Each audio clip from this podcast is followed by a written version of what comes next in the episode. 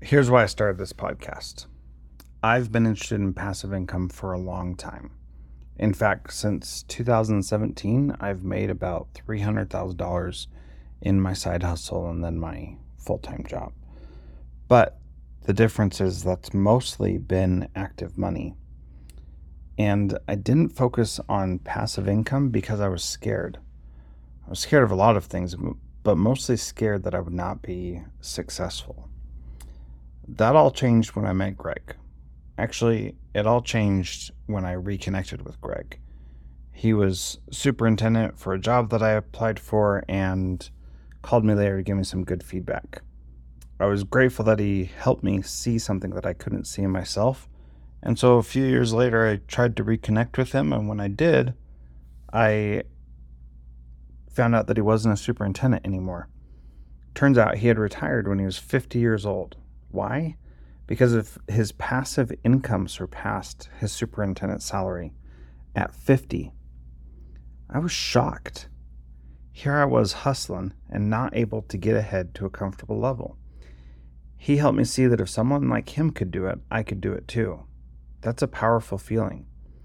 That's why I started this podcast and why I'm sharing my progress along the path because I'm starting out with not very much and intentionally sharing with you how I did that. I decided that I would start taking some action. The only problem was I didn't have a lot of money and I needed to start with a small amount and build it up. I've read several things on how to do things, but I've read several books on how to do things, but I hadn't yet taken action, and I decided it was time to take action. The book I'm going to recommend for this episode is Covered Calls for Beginners by Freeman Publications. It teaches the strategy that I started utilizing with just $400. It wasn't a lot of money, but it was enough that I could start doing something. I'll explain the strategy as best I can as I share my month two report. The strategy consists of buying stocks in increments of 100 and then selling covered calls, which you can think of as gaining rental income off the stock. This is not to be confused with stock lending, where someone literally borrows your stock to make trades. Right now, I know that exists, but I don't really get how it works yet. let's go a little bit deeper on covered calls. So, this strategy involves selling the opportunity for someone else to buy your stock at a given price. Let's say you have a stock that you bought for $10 each. $10 times 100 shares equals $1,000 invested. Let's say you think this stock is going to stay the same or go down over the next few weeks. What you do is sell the opportunity for someone to buy these 100 shares you own at a set price. Let's say that price is $10.50. So 50 cents more than what you bought it for. So someone else buys the opportunity to buy the stock at $10.50 and they're so, so sure it's going to go above $10.50 that they pay you 24 cents a share or $24 to have that opportunity. You can choose by what date you think that's going to happen, and I've been choosing a week because I feel like I have a better chance of predicting a week than I do of predicting what's going to happen in a month, six months, or even a year. It's impossible what is going to predict it's impossible to predict what is going to happen, but you can make some educated guesses. That's all I'm doing. I'm making educated guesses. If the stock goes up to $10.45, then I keep the premium, the $24 that the person paid. And since they can buy the stock cheaper on the open market, they don't assign that sale to me. If it goes up to $10.55, then they do assign the sale to me, but I made the 24 cents a share and the 50 cents a share that was above what I originally paid for it, that the cost of the stock went up. So I made 74 cents a share on that trade that week. Or the other way to think of it is that I made 7.4 cents or 7.4% that week. If I hadn't sold that stock and it stayed below what is called the strike price of 1050, then I would have made 2.4% that week. My goal with this is to make 1% each week that I utilize this strategy. Ideally, the trades never actually happen. The price never gets up to the strike price, and I get to keep the stock and I get to keep the premiums.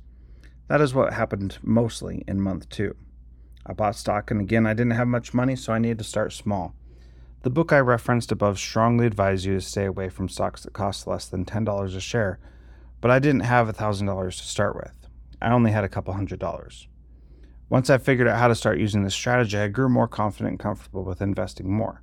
I put 1500 into my account and started selling options. This led me to make $215 in month 2 or 11.3%.